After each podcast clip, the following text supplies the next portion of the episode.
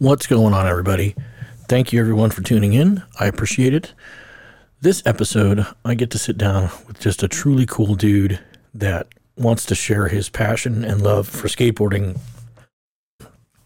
with the rest of the world. And he just so happens to be a deputy.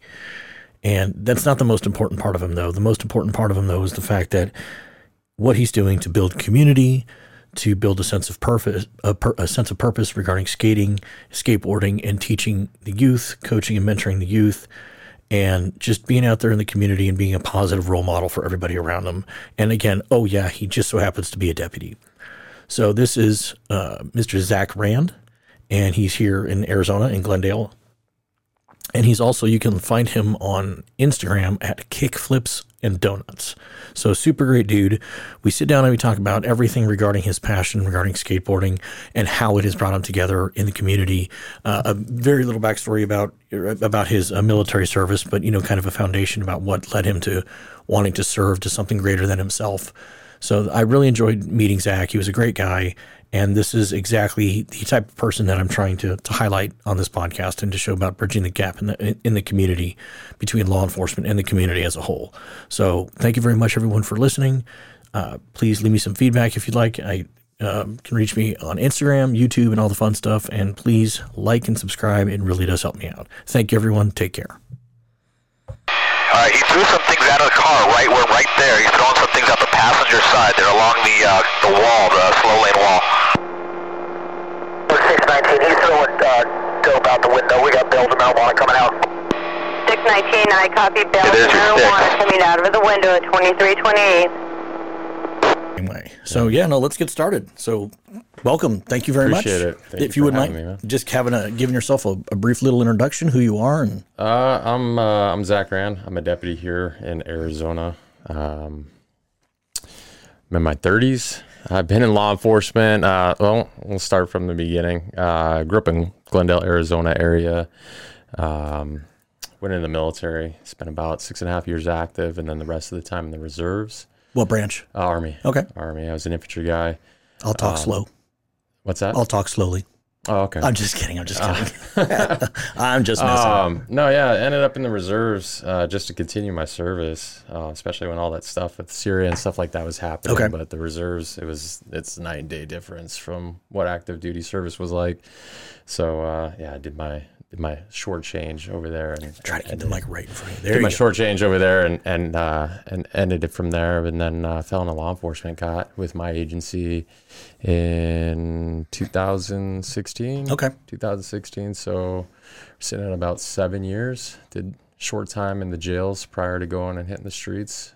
You got hired. Did you get hired straight in as a deputy, or have to go the I that went. I went to the, de- the detention route Okay. because at the time that I got into law enforcement, everybody was everybody was trying to be, you know, getting into law enforcement. Gotcha. And I remember uh, I actually tested with Phoenix PD before my Okay. agency, and I remember doing really well on the written and the physical, and getting my background packet sent to me uh, through email. Filled it out, and they're like, "Yeah, once it's complete, just drop it off downtown, and uh, it could be three weeks, it could be three months Yeah. before we can schedule you." And now, I mean you look at any agency, they're fighting. Yeah. You know, they're grinding at the teeth to try to get people in those seats for the academy.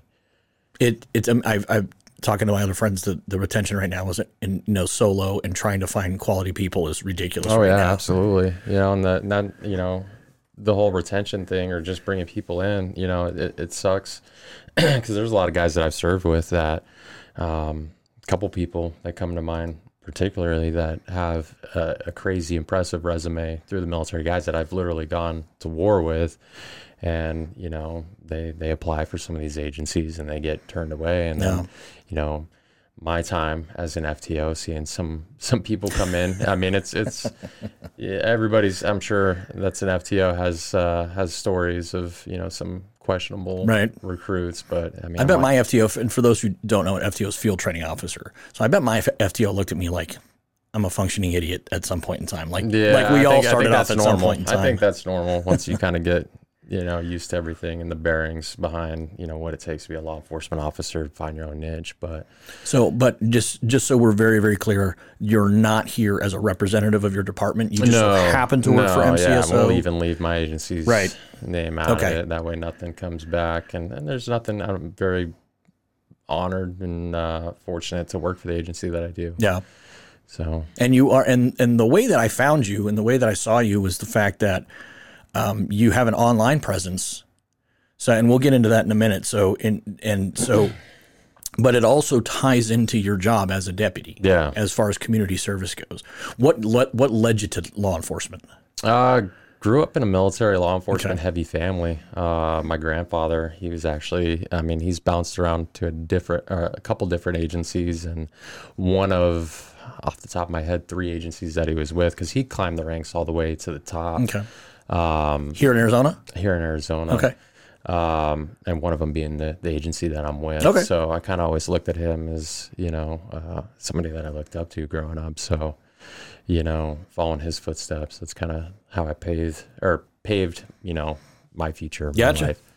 So that's how I ended up in there. I always knew that I wanted to do something bigger than myself, and I did that with the the military, and you know, wanted to take from you know take you know that time and everything and that and effort and and all that from serving my country to serving the community that I live in.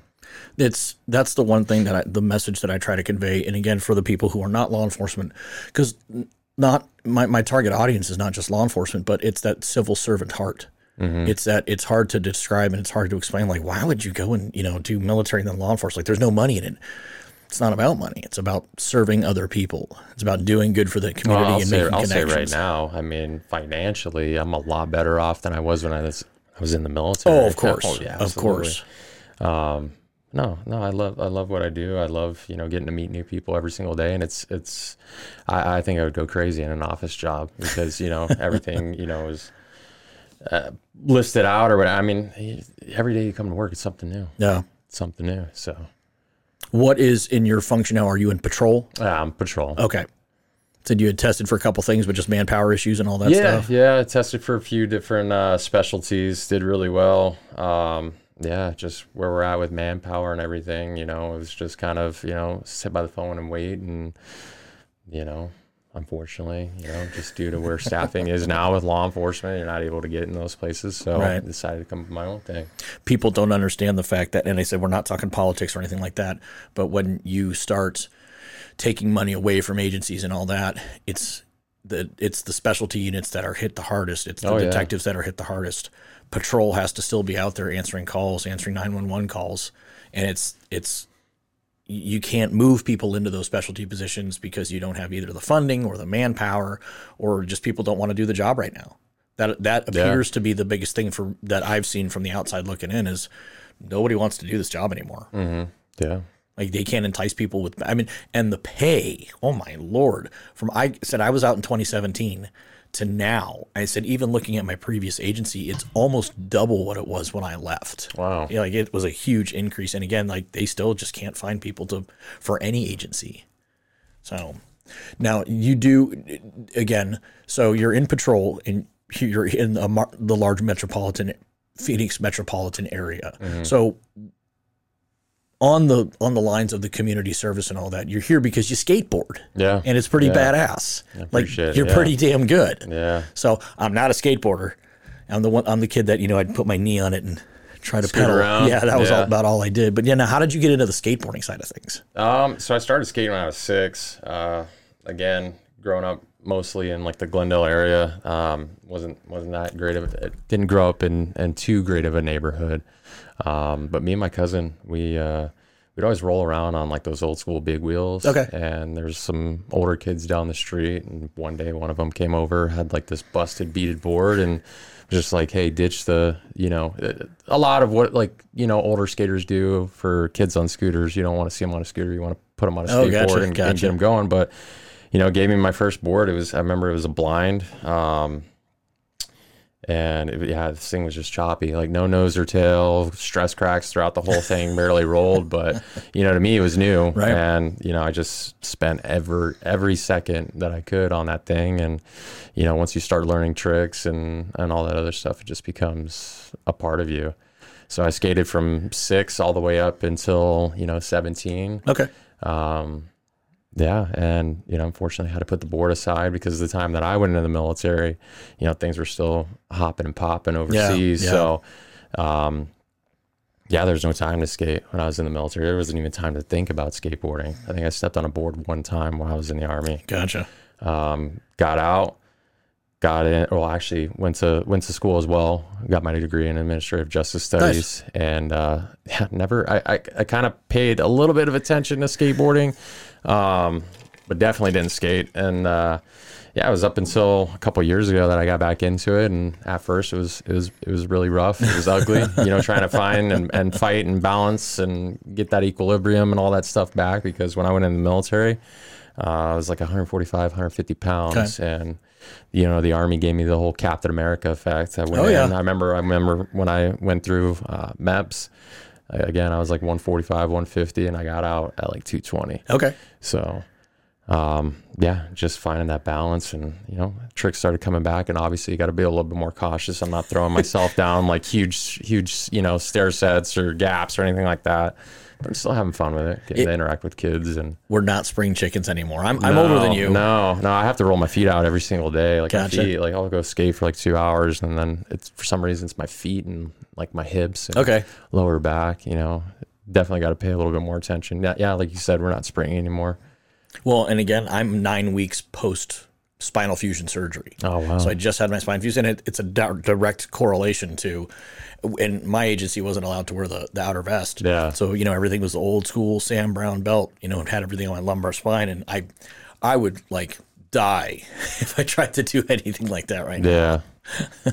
You got to limber up before you get out there. Yeah, yeah. So stretching, stretching, and hydrating. You know, two things that I definitely didn't do when I was younger. Right. Um, I incorporate now. So So where has the skateboarding aspect of it taken you? Because you're you're amateur, you're semi-pro, amateur. No, I'm, I'm, I'm amateur. I'm amateur. Um, I just skate for fun Okay. nowadays, more so. Like whatever platform that I build with kickflips and donuts. You know, uh, any kids that I come across or that contact me, you know, if I could do anything to help elevate those kids' career, you know, the kids that have the potential that are still young, that Nice. are, you know, because where skateboarding is now to where it was when I was a kid, is it's it's night and day. It's crazy. You know, How so?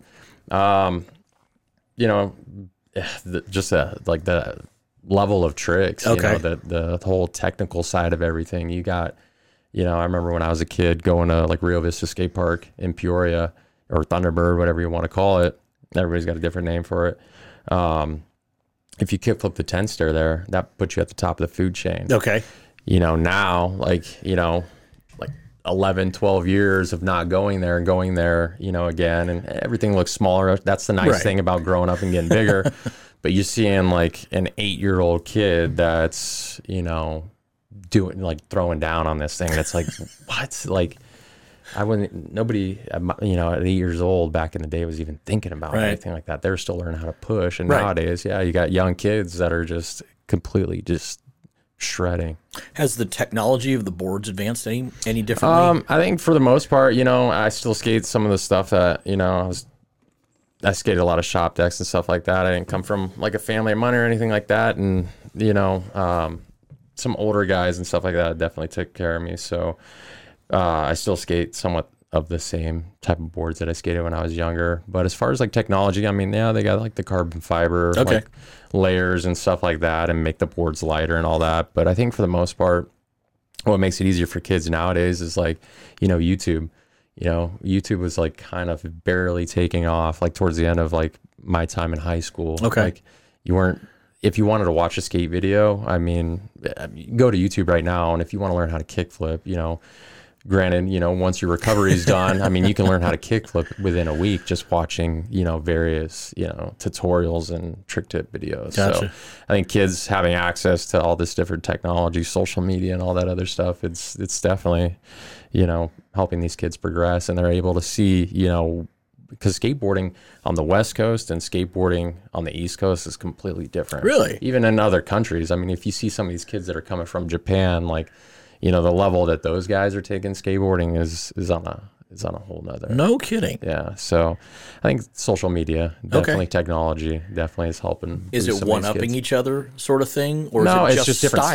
styles. Okay. Yeah, you can see, you know, by the way that somebody even throws their board down and starts pushing, you know, what where they're from. Interesting. Yeah, it's it's it's style. That's a big part of skateboarding. Is Okay. having your own style and creativity, and all that stuff. So Who were your influences in the skateboarding world? Oh man, growing up. So growing up, definitely uh, Joey Brezinski. He that guy. And what's cool is like, you know, your heroes become your friends. Okay. You know, type of That's thing. cool. And like starting kickflips and donuts. You know, um, I've gotten to talk to nine year old me, you know, and, and up. Like would have never thought I would have been able to have a conversation with somebody like Joey Brezinski. Nice.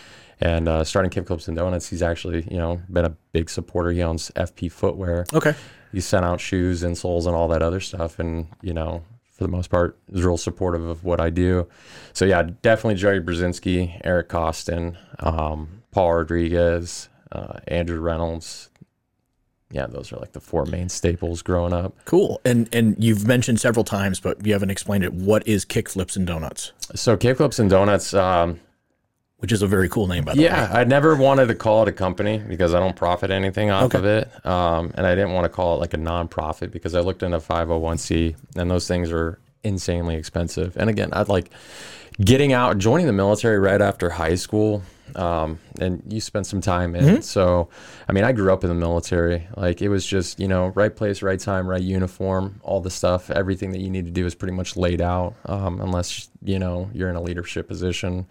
Um, and you're laying down those rules and, and where to be and all that other stuff. But, you know, when I got out, you know, I had no idea how to use my GI Bill. Gotcha. I had no idea, you know, like going to buy a car, like when they're hitting me with all these different acronyms and stuff like that, I'm like, dude, what?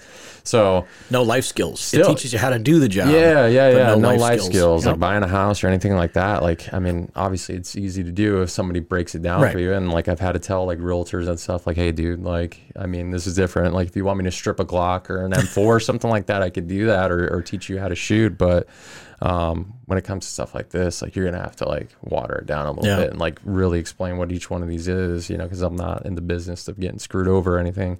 But uh, yeah. So I more so call Kickflips and Donuts a community project. Okay.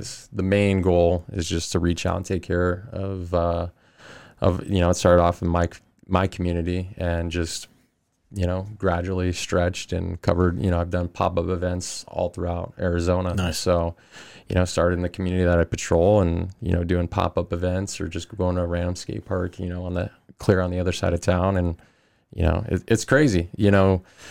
August 2021 is when everything started, and I mean, what we're A year. two, two, Two years. Yeah, two years. Sorry. you know, two years. You know, being able to see the impact um, of what it's done. You know, I'll go. Like I said, I'll go to a skate park. You know, in Apache Junction, and there's kids there that know who I am. nice. and all that other stuff. And it's it's very humbling, you know, again, because I'm just a dude. I just love to skate, and I, I I really love skateboarding more than anything. It's it's kind of, you know, that vice I think that I was looking for, Okay. that coping mechanism that I was looking for when I got out of the military. Because you know, again, in the military, you experience a, a level of camaraderie that you'll never you'll never experience again. You know, I thought getting into law enforcement, you're no, it's not.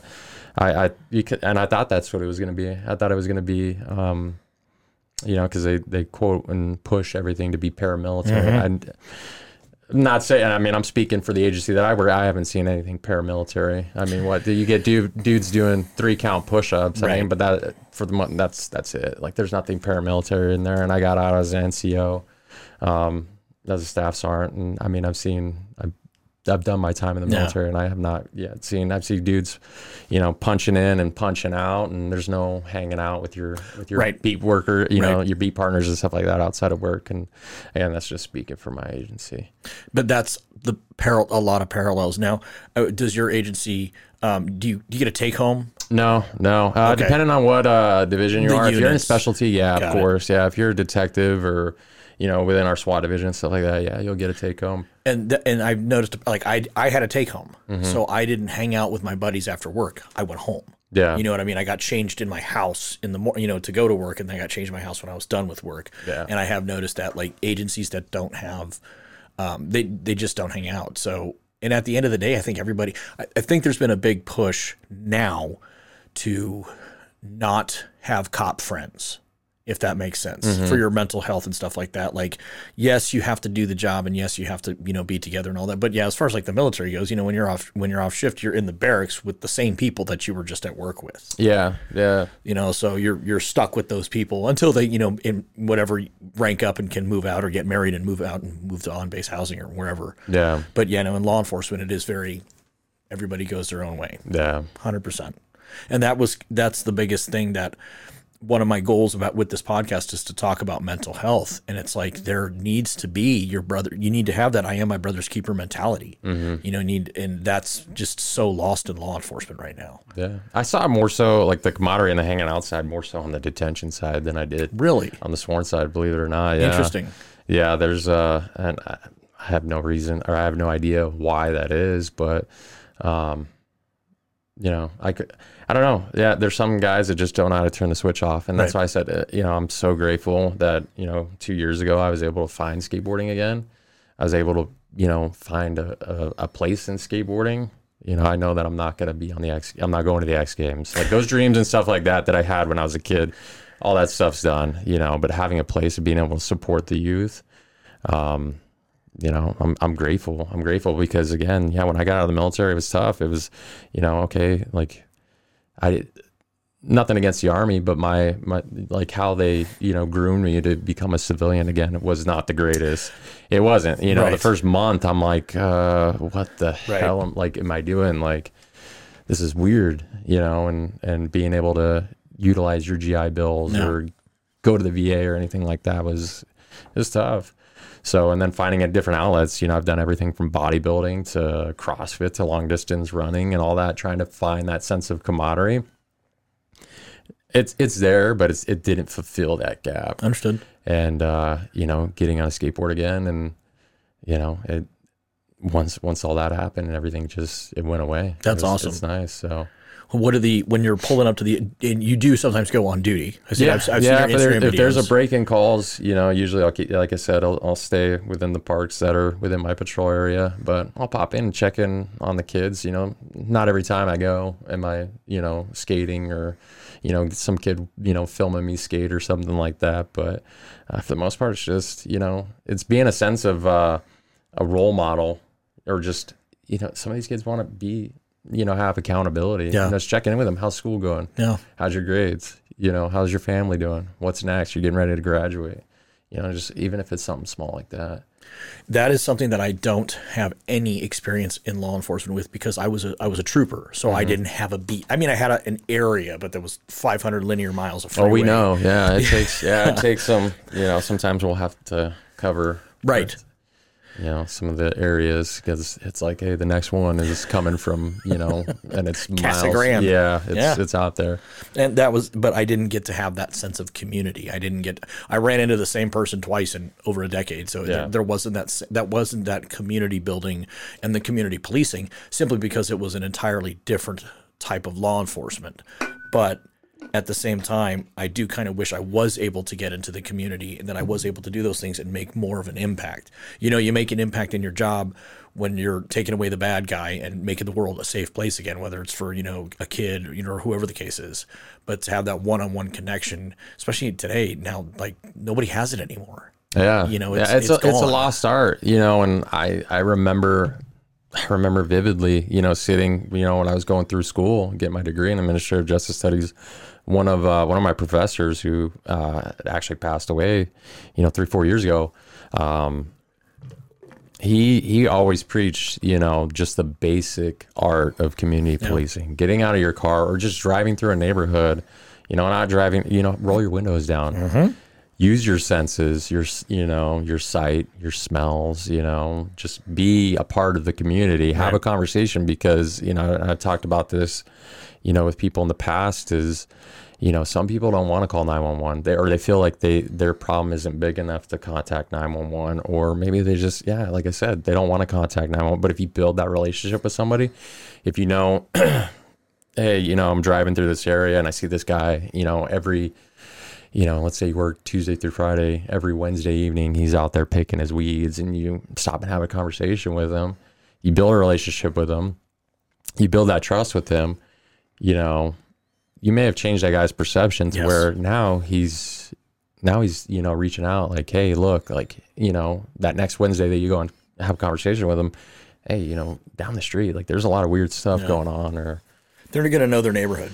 Yeah, And if yeah. you know the people in your neighborhood, it's going to be a hell of a lot better. and it's just it's that small simple tip like i don't even think it was a tip i think you know uh professor zuliger you know when he preached that i think it was just you know him sharing his past knowledge of just old school policing um but i really like that just sank in that just sank into me and i'm like you know what like that makes sense like and i've always been like a super social person gotcha. I've never been shy. Like, you know, what? if you ask anybody I went to high school with or anything like that, I was always, you know, the one, you know, the class. I don't want to necessarily say like the class clown, but I was very social.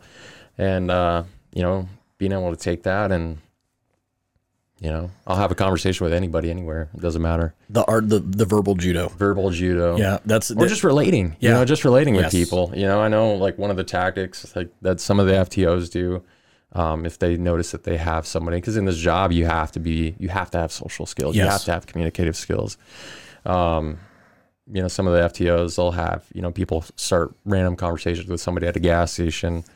Um, I've used that a few times before, but I mean, it's never been because me, like sometimes they can't get me to shut up because either somebody knows me or again, you know, I'll see somebody and it could be a pair of shoes, it could be a shirt or something like that. I'm like, hey, you know, hey, those are cool or whatever. Just having that life experience of where I'm at now. And uh, it's done nothing but benefit me in my career. You know, people like who- like us who don't shut up. You know what we do is we start podcasts and we You start know, talking to yeah, people. Yeah. I've thought about it. what we Maybe do. down the road. Maybe down the road. Maybe down the road. and and that's one of the things in law enforcement that you know in this this day and age like you're dealing with stuff that I never had to deal with and that is everybody running up to you with a cell phone obviously now obviously because of your kickflips and donuts you know I've had it on the other end a couple times. right yeah. and that's a whole new thing you know the first amendment auditors and all that type of stuff which I don't have a problem with that when done respectfully like I mm-hmm. I think law enforcement should actually be filmed like I, I never the couple of times I had it, but I just like how are you able to uh, process and deal with it both on you know the good side and the not so good side? Like is it a is it something that's prevalent every day and you know getting in the way of things or No, uh, as far as like the on the other side, like the whole kickflips with donuts thing, it's normal now to see that. Like, and then there's some like the shock factor has kind of went away most of you know mostly like when I go to some of these parks because a lot of kids, you know, either know me or you know people have seen you know cool. videos and stuff like that. They're more like, oh, you know, whoa, like you know, and they see you know me in action or Yeah. whatever. I mean, that sounds cheesy saying that, but um, you know, no. Um, but on like the other side, you know, the First Amendment auditors and stuff like that, I've had that happen a couple times. But I mean, I'm not worried about that. I've always, you know, I, I know how to do my job. Right. I remain, you know, professional. You know, you're not gonna. Again, you know, my time in the military, I've dealt with way worse stuff. You know, that's the that's the thing. You know, I see, you know, people complain about like some of this online training or mandatory training or anything like that, and like it, it's like, dude, like you wouldn't last one second in the military with some of like the training like that came through like the SHARP training and all this online stuff and getting a you know travel pass to do a Right. four day and all this other stuff like this is nothing. So we actually have you have not as many rights as a straight up civilian, but you as a police officer, you yes you have all of your rights, but there are still some restrictions on what you can say and can't say and all yeah that. yeah. And i just i just kill them with kindness. Yeah. that's it. Be professional kill them with kindness. That's it It has been amazing. Like I said, I'm fortunate, I'm extremely thankful and grateful for you to come out here and to, to be on the podcast. And the other deputy who I had on, Frank Slope, it's amazing to see the community rally around good cops. It's amazing to see the community come together. There's a hilarious page on Facebook called Find Frank. So Yeah, Frank is I've never not he's never not known. He everybody knows where he is in this community. And but it's really neat to actually like you know, I don't know I mean, how many thousands of people like it, but I know you've got quite a bit of followers on Instagram. And it's Yeah. like, that's all positive. That's amazing. That's what the There's game. some negative. There's some Oh, negative that comes in it, but that's with anything. Anytime, 100%. You know, and my biggest thing. Sometimes I, I, I dish it back, and I'm like, hey, don't talk crap to a cop that'll beat you in a game of skate in full uniform. I'm wearing, you know, like 30 pounds of extra stuff, and a lot of it's restricting your full your full mobility. Like, I mean, I go to your page, and you're sitting there petting your cat, and Right. You, you don't even you don't even know how to push or something like that. Like, I mean, you don't have room to talk at this table. So And the thing for me is, is that if a, if somebody comes and says a negative comment, that means they went out of their way exactly. to go to my oh page. man, or I've had a couple YouTube. people that I'm like, dude, you don't even follow me, man. Like you last, you last commented something trolly like three days ago, and then you came back and you left the same comment on like three other videos. I'm like, Well, you didn't like, give him any attention, and he wanted your I'm like, attention. what are you doing, dude? Like, I feel bad for you. Like, you need to get a hobby, man. Yeah. You need to get a hobby. yeah, yeah, he needs to start skateboarding and go outside and see the sun. Something, do something. Yeah, out of your parents' vitamin, basement. Get that vitamin D in you. You know, that's the thing that I you, you've heard the statement. You know, haters make me famous. And again, if you took the time to go and say a nasty comment, awesome, man. Thank you so much. I love it. It's hilarious to me. Because again, I you know I've got no skin in the game, and I'm just doing this for a passion project to, to help Yeah. help communities out. yeah. So it's all about just bringing the communities together. I've had a few of them that I've had conversations and with, and at the end of the conversation, they're like, "Whoa, like you are different." It's like, yeah, like Right. not everybody's the same, man. And again, starting this, you know, I'm not trying to be like a crazy advocate for, you know, showcasing because a lot of people think it's like a dog and pony show. okay. It's not. Like I'm not. I'm just. I'm not trying to change the perception of everybody. I'm just trying to show you guys, you know, the the people out there that want to inside in law enforcement.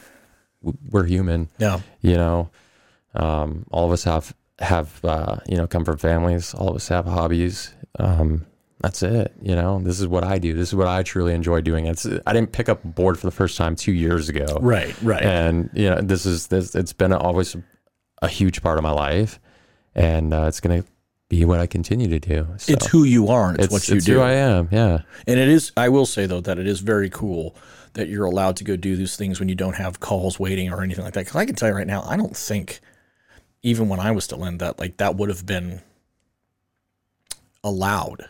You know what I mean? It would have been a lot of what, you know, well, you could have made two traffic stops.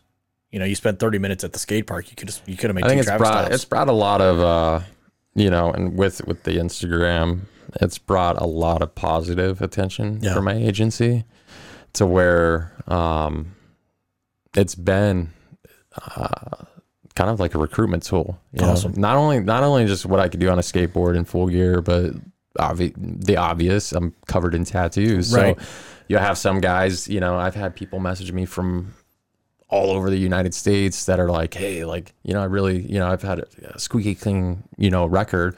I just have this tattoo. Like, you know, is your agency hiring? And it's like, all right, here, yeah, here's the here's the link, and you know, it's it's been one of those things. I've never gotten like full.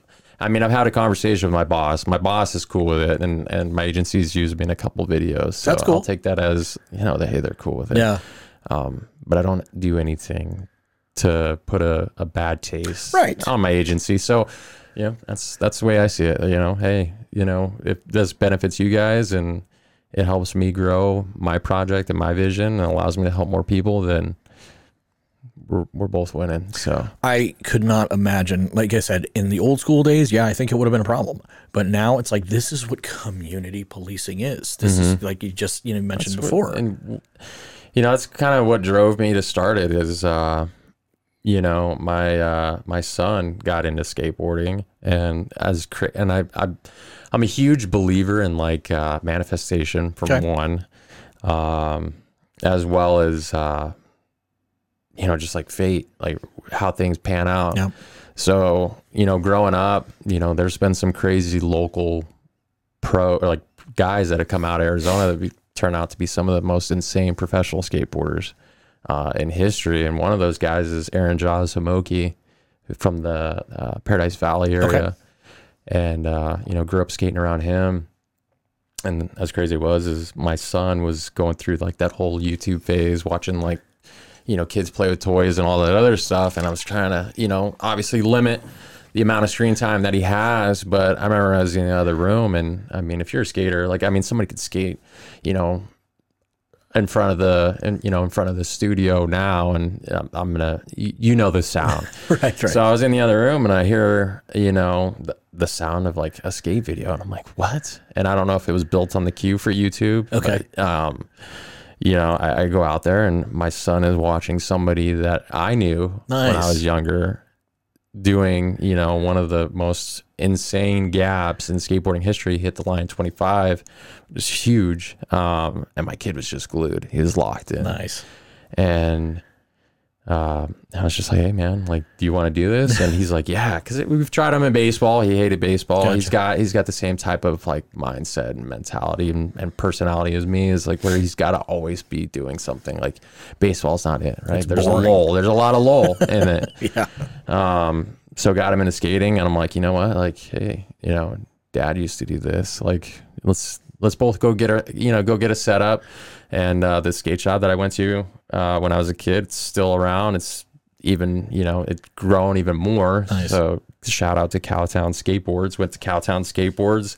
Uh, got us both the setup went to the skate park and uh, yeah like i said it was rough at first it was really rough for me at first but you know both of us to you know not only have it and share that love for something that you once had and uh, it's it's a huge bonding point with your kid Now you get to pass it down. yeah That's yeah cool. so yeah he's he's glued in it that's that's his thing and he's been put in you know again very grateful and humbled you know with you know the relationships and the contacts that i've built with uh with kickflips and donuts because you know when i was 15 16 years old you know seeing like guys like ryan sheckler not knowing like i would build like a friendship with with those guys Nice. and stuff like that so my son's got to skate you know with you know Ryan and and his and his brother Shane, more so with Shane, and uh, just getting to share that love, that passion. That's very cool. That's heartwarming, and it's very cool to, to hear and see. Yeah, So, and I just I love the positive influence on the community. that's it. That's what it's all about. That you know, at the end of the day. So, you know, seeing like the different aspects of community policing that some agencies have, and uh, you know, one of the popular ones is like shop with a cop and coffee with a cop and all that other stuff. And there's nothing wrong with that stuff, but I'm just like looking at that, and I'm like, you know, that's that's great, but you know, where where are we? You know, the youth is it's it's the future. Yep. It's the future. Um, and you'll see, and this isn't taken away from any other law enforcement officers because you see guys getting out of their car, playing soccer, Yep. playing basketball, and all that other stuff. But you weren't seeing, you know, law enforcement officers getting out of their car and, and going and skating with these kids. No, no, no Um, way. since Kickflips and Donuts has been born, I mean, I've I have seen you know guys, you know, older clips or something like that, or you know, there's a guy on the east, you know, the East Coast, Ryan Christian, who uh, is like in Virginia Beach. He does something similar, Okay. but I just wanted to take it and like inject it anabolic and anabolically and just make this thing like Nice. huge and just make this you know what I do and uh yeah um Kickflips and Donuts was born, and obviously, like anything, like you start a podcast, Yep. you start any kind of new trade or something like that. And for me, it was like you know a community project. You know, taking the skills that I've learned, you know, um, that I learned in the military, you know, and just putting them forward and trial and error and learning. And you know, it started off with making skate wax and the proceeds from that, and and t-shirts and Okay. all that other stuff 100% goes right into you know going and buying boards and skate equipment for some of these kids And Nice. Are you sponsored? I'm not No? no no That'd be cool I've if you did get sponsored kids, though i Okay. sponsor, yeah i sponsored guys you know so i was able so uh there's a, a local ripper by the name Eric Griggs that lives uh lives you know not too far from me. This Okay. guy is an amazing like this guy is super technical, super good, has a a very promising future in skateboarding and you know once a year Cowtown puts on the Phoenix Am Okay. at Desert West Skate Park and got to pay for his admission to do that Oh, as nice. well as make sure that all of his you know gear and all that other stuff was up to par that way he can perform at his best Nice. so and then there's other you know kids that I come across so you know since August of 2021 I think we're at 427 boards donated Oh, nice. so Very yeah, that's cool. just based off of like the proceeds from the shirts uh, don't really do the wax, the skate wax once in a while, like people ask for it and stuff like that. But that's not like the main thing. It's usually shirts, Gotcha. hats. Um, got to build a relationship with Brandon Bills. Brandon Bills makes the hats. Okay. So, um, yeah, they're local here to Arizona. They've done a lot to help. But uh, yeah, 427 boards, and you know, I want to keep going with it, Nice. keep it growing. What do you need the most to continue to grow? Um, I think it's just time. Yeah. Honestly, it's just time and traveling. Um, you know, going to California, that's a mecca of skateboarding. Okay. and getting on it and you know sharing my story with you know different different groups, right? Like the the tactical side of everything. I mean, there's people that have hit me up that are, you know, they do podcasts, but their podcasts just, you know, portray towards, you know, talking about times in the service, or- Right. or, whatever. I mean, it's it's going to strike somebody. It's just you know whether they want to hear it and and shut the podcast off, or they want to keep listening and like, hey, we want to hear more from this guy. Yeah. So I think uh, the end goal.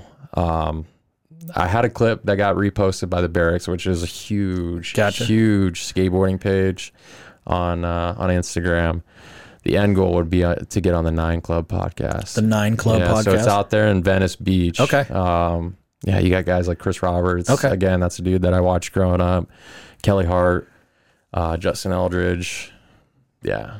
Well, we'll definitely tag them in the post and say, hey, That'd be rad. Yeah. get 'em over I- there. they've seen they've seen my stuff. You know, it's but again, right? Yeah, I knew getting into skateboarding, like uh, coming from a law enforcement military family, um, and a skateboarder, growing up a skateboarder.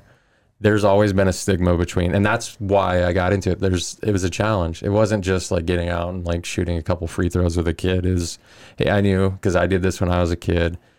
There is a stigma between law enforcement and skateboarders. right? There oh, is. totally. I feel like it's more so, you know, me growing up, more so the beef was like with security guards, you know, because security guards, like, I mean, even now as a as a law enforcement officer, I've gone to calls where security guards are doing things that they shouldn't be doing, you know, whether they're a security guard at a bar or a building or something like that, like. Like legitimately assaulting somebody or taking that escalation Yeah. of force and and going crazy with it um, but it was a challenge and um, yeah that's what made me dive into you know starting kickflips and donuts just to see uh, or just to have that challenge and build those relationships with kids and let them see you know because even if it's you know if i'm skating with like two three kids and they see like oh okay this dude's cool yeah. and they go share you know their story or their experience or interaction with you know the next five kids that they hang out or skate with just goes from there One of the things that uh, this is not a knock on any law enforcement agency. Yes, they do shop with a cop. Yes, Mm-hmm. they do coffee with cop. You're going to get the ones that like you, that go to those things. That's Mm-hmm. fine. That's fine. Community support is great. But I think the biggest challenge is getting the ones who don't like you and getting the ones who maybe have a negative perception. Exactly. Exactly. Yeah, that was that was it for me. You know, I don't I don't like to use like income based or anything like that, but it's more so just like what's challenging the youth, right? Like getting out there being a positive role model. Yeah. Like it, hey, just because I'm skating with you and you think that I'm cool, I'm not trying to recruit you to become the next deputy or be like, you know, kickflips and donuts junior. Like that's not it. Like it's just, hey, I have life experience. I didn't come from a nice neighborhood. I grew up around gangs and drugs and, you know, all kinds of crazy stuff. And, you know, I went in the military to get away from a lot of that stuff. And, you know, now like my life is good. Like Yeah. I, I, you know, I didn't have that poor me attitude to where like, you know, oh, this is it. I guess this is mentality. it. You know, yeah, the, that victim mentality. I just kept driving forward, and sometimes, you know, to be able to grow, you have to get uncomfortable. Mm-hmm. And I'm not gonna lie, when I went into the military, I, it was kind of one of those last resort things because when high school was over, um, I didn't want to go. I like again, high school was cool, but it was for like the social aspect of Right, it. right. Again, like I'm not. I wasn't like the star sucked. quarterback. You know, I didn't have any scholarships to go. You know, play football at BYU or whatever. Um, so you know, I remember uh, I was given you know the, the you know the choices, the options. Like, all right, cool, get a job, pay rent, um, go to college, join the military, or get out of the house. And I'm like, oh crap! And this was like the 2008, 2009 time frame. And I remember, I remember freaking applying to like PetSmart, Target, all that. Nowhere was hiring. Nowhere was hiring. That So- was during the recession. yeah. So that was when everything was on the downward And I trend. remember, you know, you said that you were in the Air Force. I actually went to the Air Force first because a lot of, because more so, uh, my military, like as far as like uh, the military side of my family is more so based on like the Marine. Okay. So I come from like a heavy Marine Navy family, and uh, a lot of my a lot of my relatives never really talked about their time in service. I've always like grew up playing with GI Joes and all that other stuff, but uh, never really talked to them about it. So I didn't really know what I was getting myself into. But you know, all those failed attempts of trying to get a job at like Fry's or PetSmart. Um, couple friends that I grew up with, their older brothers that were in the service and stuff like that. They're like, hey, you know, go to this branch, go to this branch, go to this branch. The first branch that I actually went to was the Air Force, and uh, they turned me away, and I was. I had like a little tattoo, and they're like, "Oh yeah, we're gonna have to, we're gonna have to send this packet in to get approved, and this, that, and the other. It could be, you know, eight months." I'm like, "Dude, I don't have eight months. Like, the authority under my household, like, is Israel. Like, if I do not find something, like, I'm gonna end up like couch surfing." So, um, yeah. And then I went to the Marine Corps, and my only, you know, perception of what the Marines was was watching Full Metal Jacket. Because again, my cousin and a lot of other family members that were in the Marine Corps, they, you know, they that was during like the invasion time. So you know, they would come back completely different, not only physically but just mentally. Yeah. And they didn't really talk about. I just I saw the after effects. I saw It's about Fallujah. yeah, Okay. yeah. I had a cousin that was actually uh, that was in Fallujah that ended up getting shot in Fallujah, and you know, going from seeing, I saw that guy go from one extreme to the other, like Cheeto finger, Xbox, Mountain Dew pounder to like just this statue, you know, of this, you know, Marine that was just cut up, like, like, dude, like you're the real deal, like you're the real GI Joe type of thing, and uh, just watching it, like I said, yeah, like that Cheeto finger dude to like in my eyes, you know, before getting into the military, a war hero, and then after you get shot, like barricading the front door and like sleeping next to the front door, and I'm like, whoa.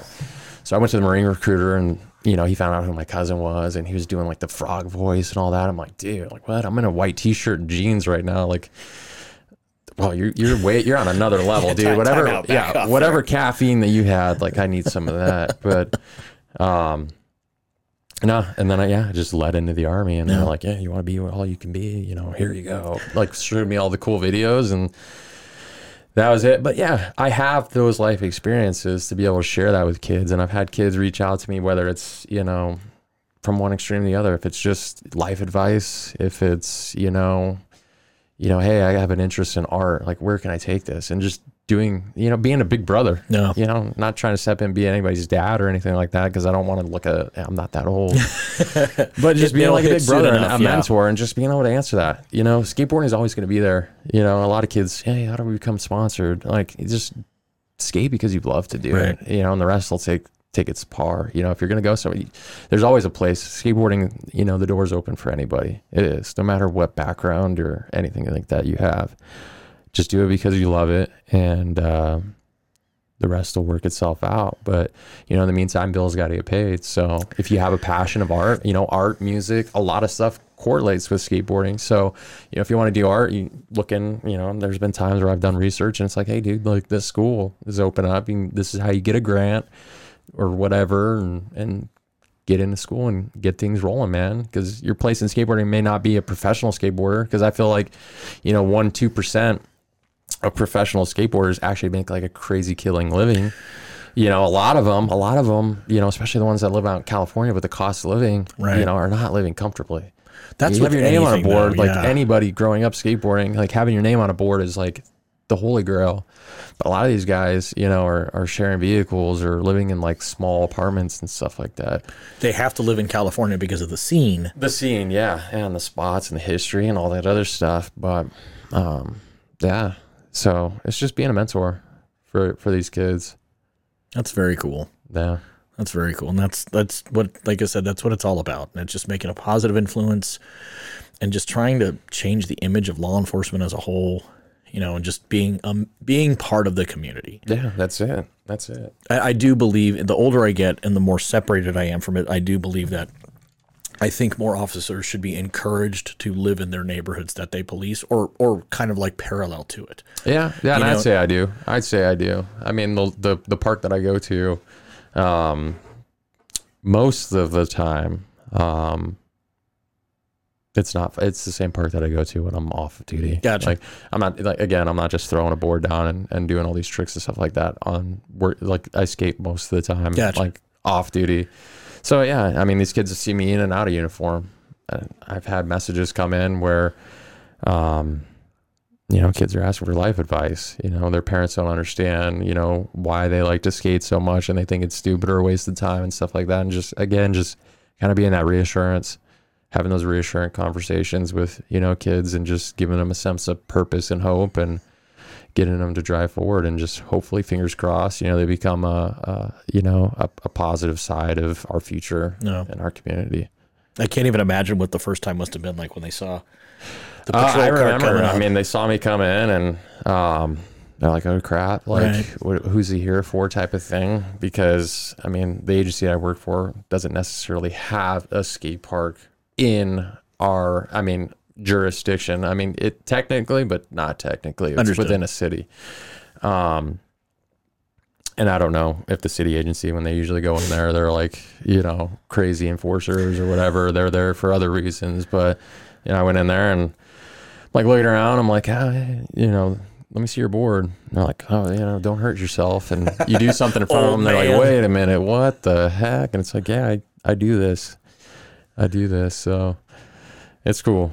It's cool. Like I said, I mean, the, the element of surprise is kind of gone a little bit now. But, you know, again, if I could do these things, obviously I'm not going to go to California or another state wearing my agency's Right. uniform, Yeah, yeah, doing that's stuff like that. But yeah, just keep it growing. I want to do more like, you know, videos or skits with like some of the local professionals and stuff Okay. like that. And, you know, whether it's comedy or, or something like that. So kind of penchant for the theater then, huh? Nice. yeah, I just, yeah, again, I think it just falls in with it, with being social, just showing like, hey, like a humor side of things or whatever, just, but something cool at the same time. So And it gets you out of your house. It gets you in the sun. It gets you socializing. It gets Yeah. you doing things that like you're probably of the age as well. Like on Saturday mornings when I'd wake up, I'd go ride my bike around the neighborhood and wherever all of the bikes were at the house, that's whose friend's house we were, you know, we were going to. yeah, yeah, I remember those days. You know, not just sitting in your house and staring at a freaking cell phone all day long. Yeah. And I think that's what I combat the most. Like with some of the negativity that I've dealt with is, uh, you know, some people just unfortunately haven't, they, they weren't brought up like that to where they're outside socializing. So all the information and stuff that they're getting is off of their phone or a tablet or something like that. Or, you know, it's unfortunate that some of these people um, that have huge, huge platforms are disseminating information not only off not only or not off of their own personal experiences or what they've seen or what the media portrays. Right. So Just talking points and they just regurgitate it. they regurgitate it and they're like, "Oh my god, this dude said this and he's the best at this sport. Oh, we're gonna go ahead and just believe everything this guy says and uh, blah blah blah." You know, and it's it's unfortunate because that's that's not how it is. Right. So don't get me wrong. Like I'm the first. Like I mean, if there's a guy, you know, and I, I haven't come across this in, in my agency, but if there's somebody that needs to be called out and held accountable for, you know, some of their actions, whether it's things that they say or the way that they handle themselves on a call, you know, they need to be held accountable, and I'll have that conversation anytime I come across them. I don't, I don't, I don't care. Like again, That's what's missing. I uh I mean I lost that that whole you know there there's there's a chain of command but it doesn't matter. I mean there's sometimes there's there's lieutenants that need to be fixed. There's sergeants that need to be fixed. Chiefs chiefs need to be fixed.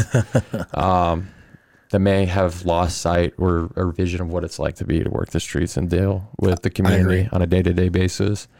So uh yeah. I said, Yeah. and again, it doesn't matter. Speaking from all my friends from all different agencies, there's the boots on the ground that are doing the work.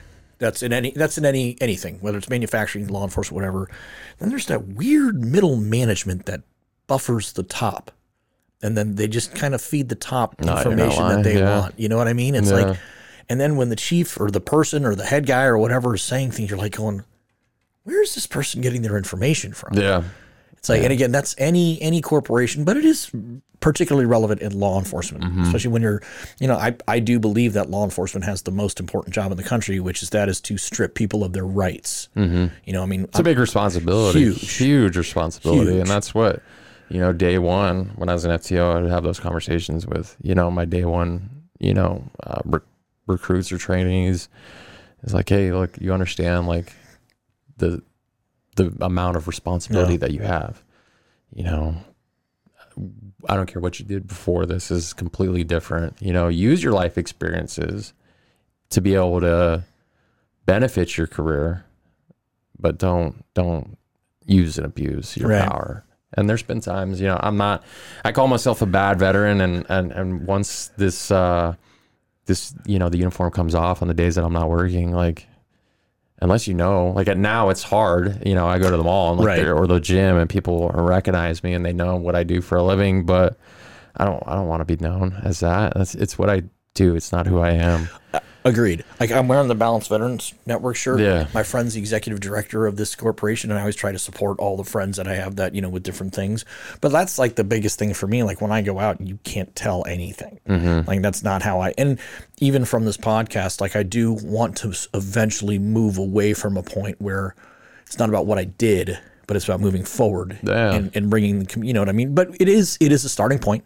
It is a foundation, you know, just like your your military time is a starting point and a foundation Yeah. and it does help bring people together and it does it does bridge some gaps you know some certain thing and again particularly in the world that i'm in i was i got out of the military in 2006 you know what i mean i was a whole different world whole different and i was in the air force i never did combat or anything like that but at the same time it's it's a foundation mm-hmm. and i can use it as a platform to Yeah, talk you learn about a lot of life skills. It doesn't completely matter. You know. but yeah but i don't want it to be my, just my entire identity Exactly. That's for me, and I think that's. Uh, I think. I think everything just happened for a reason. Because, like I said, I mean, I tested well with different divisions in my agency, and I could have, you know, waited for those opportunities to happen after the testing process. But I think everything just fell into place, and I feel like this is what I need to do.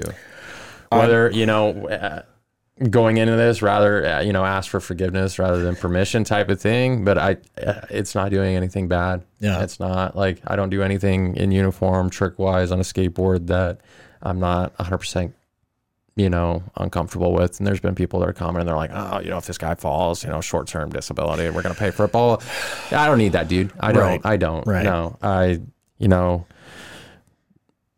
i'm okay Yeah. you know i it- that i don't need that you'll take the risk I'll take the risk. It's it's showing a different side. You know, it's it's entertainment for some of these kids, and again, it, it's bringing more people Yeah. towards it and having those conversations. And I think that's why, like, I never really kind of. A lot of people are like, "Hey, man, like with everything growing, why haven't you done like a website or gone through like a, a second party to distribute your shirts and stuff like that?" And then I'm like, well, then you lose like all that point of contact with the people that support you. So, I mean, it is a little strenuous. Like usually like every month or every other month, I'll do a shirt release and it's like a limited drop. I'll usually do like a pre-order for like people that want, you know, specific sizes, everything, you know, ranging from like onesies to, that's cool you know, big, you know, big shirts. um, so I'll put those pre-orders up for like a, a week or so, and then you know the rest I'll kind of just do onesie twosies or like more popular sizes and stuff like that. And um, yeah, I've never gone the. I I did do the um, website for a little bit, and then again I'm not a technology guy, and it ended up crashing. But you lose that, you lose that, you lose that connection with people. You know, thanking them. You know, not every order that I'm able to get out can I do a, like a handwritten. Right. But if somebody's like, hey, can I do an XL? And it's like, hey, thank you so much for you know supporting what I do. Hopefully, enjoy the shirt and just know like, you know, not only are you supporting me by wearing that, you know, once a week or if you're gonna hang it up or whatever. But you know that went towards helping Yeah. you know somebody in the community continue to do something that they're passionate about. that's very cool So That's really, really cool. And I know you had said that you're on a time constraint, so I didn't want to take up too much of your time. So you've given me a little over an hour of your time. oh, right on. And I Yeah. said I didn't want to. And it's, you made a, a quite a drive to come out here, so I appreciate that. No, I appreciate it. The uh, the opportunity to come on. This is uh, this is rad. This is Awesome. cool. I'm, I'm glad to be kind of your first. Yeah, yeah. The other one was yeah, like I said through Zoom, and I mean I probably look like an idiot, like the camera all like up in my nose and all that stuff. But no, this is cool. This is cool. I appreciate, you it. coming out here. Absolutely. What's the next steps for kickflips and donuts? Um, like I said, just keep doing my thing. Um, you know, more so the clips that I post, like the videos that I post in uniform doing tricks and stuff like that. Those are the ones that are getting over a million views That's and that awesome. are making the page grow. So it's just it's way hot right now. That's awesome. Way hot. Um, um, gonna be in a local magazine called Skate Mag Info. Um, doing some photography shots and stuff like that. Um, with a guy named Dax that runs that. Um, yeah, plan for the next shirt releases and keep doing what I do. Pass out boards, help those out, be a mentor. Um, that's it. Very cool. that's it. And then yeah, hopefully get on the nine club. Once once I get on the nine club, that's it. I'll- I'm gonna have like a party with just it's gonna be the nine party. Like there's just gonna be a bunch of nine balloons everywhere. like that's like the holy grail. Like right now, like the nine club is the Joe Rogan. I was just gonna say skateboarding Understood. podcast. Like that's it. That is the podcast Okay. for skateboarding. So Gotcha. getting on there and you know having a conversation with those guys because a lot of those guys are they're veterans in the game. Like Chris Roberts, you know Justin Eldridge. Those are guys that I watched growing up, and you know I know, like I said, I knew I know the stigma of law enforcement and skateboarding, but just for them to be like, wait a minute, like you're you you skate you, you don't just roll around like you know all Right, right, right, awkwardly right. like you skate Right. and uh but you do this and you don't abuse the power that's been given to you as a law enforcement officer and you actually use it to to benefit your community so that's it. Awesome, man. Give us, leave us with some some words of wisdom. words of wisdom. Just be a good human. Be a good human. There's somebody out there always you know uh, and and you know check in with your buddies you know if you're a veteran or a law enforcement officer just shoot that person that you don't talk to or see on a daily basis.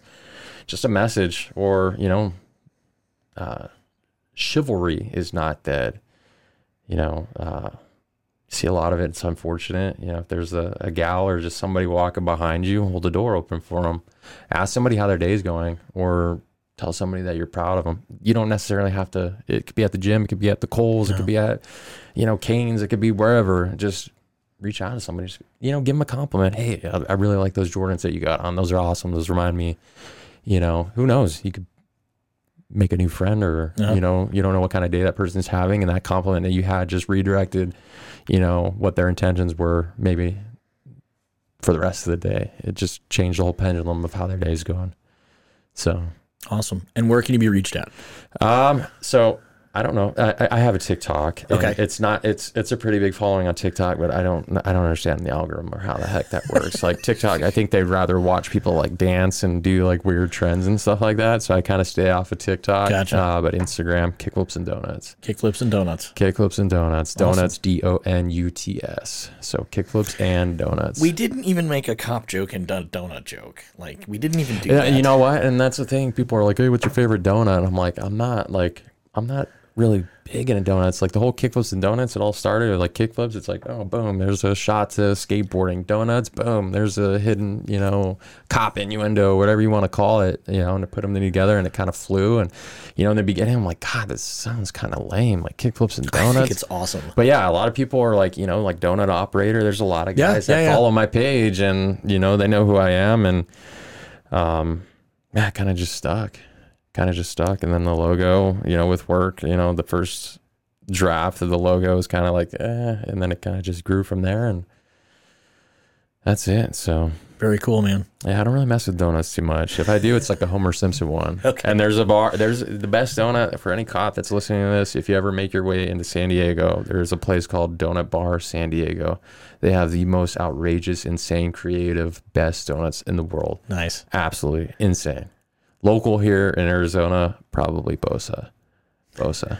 Bosa takes a cake. Krispy Kreme and and, and what's the other one? Dunkin'. Duncan. Yeah, they're always they're lame. They're old school stuff. Yeah, they're lame. You got to go to like Bosa or Bosa here. Yeah, I'd say Bosa here. I gotta say, I'm a basic white girl when it comes to like pumpkin, pumpkin spice donuts and pumpkin. Oh, spice you do that stuff? Oh, I'm, I'm total, total. Yeah. Wow, it's either like yeah, glaze.